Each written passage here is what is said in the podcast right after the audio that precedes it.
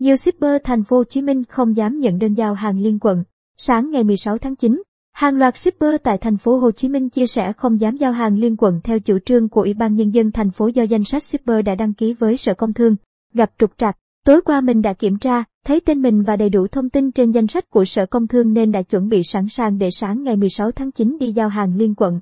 Nhưng vừa chuẩn bị xong kiểm tra lại thì thông tin đã biến mất. Anh N Phúc, shipper của một ứng dụng gọi xe tại thành phố Hồ Chí Minh, cho biết, lúc đầu tưởng chỉ một mình mình bị vậy nhưng tới sáng nay, nhiều anh em tài xế khác cũng báo tên mình lúc ẩn lúc hiện trên danh sách của Sở Công Thương nên đều không dám ra đường hoạt động.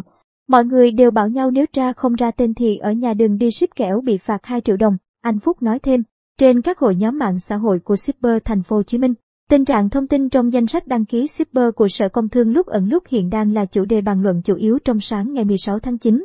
Nhiều shipper khuyên đồng nghiệp không nên ra đường giao hàng nếu hệ thống của Sở Công Thương chưa hoạt động ổn định trở lại để tránh bị lực lượng chức năng xử phạt.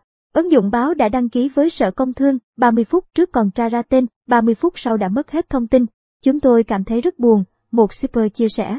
Sáng dậy sớm, đi xét nghiệm để bắt đầu giao liên quận thì trạm y tế nói không tra được thông tin. Mình cho họ xem ảnh chụp màn hình tối qua thì họ không chấp nhận, yêu cầu phải có trên danh sách trực tuyến của Sở Công Thương. Tối qua còn tra được mà sáng nay lại mất, anh em kiểm tra trước khi đi xét nghiệm nhé. Một shipper khác khuyến cáo các đồng nghiệp.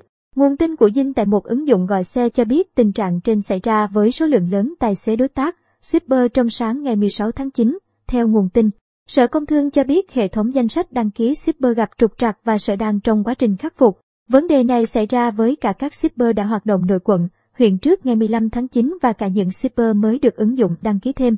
Trước đó ngay trong tối ngày 15 tháng 9, hàng loạt các ứng dụng đã gửi thông báo tới người dùng về việc mở lại dịch vụ giao hàng và đồ ăn mang đi liên quận, huyện tại thành phố Hồ Chí Minh trong sáng ngày 16 tháng 9.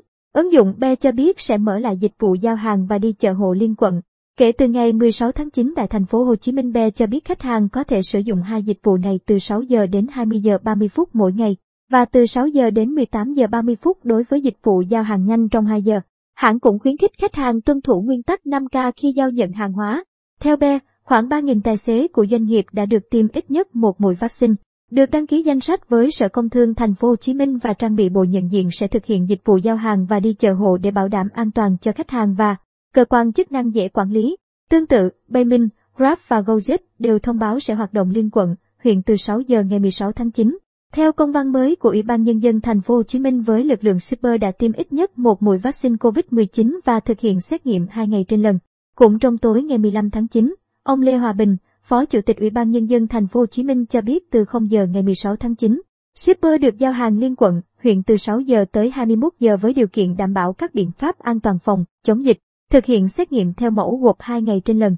Thành phố sẽ tiếp tục miễn phí xét nghiệm cho các shipper.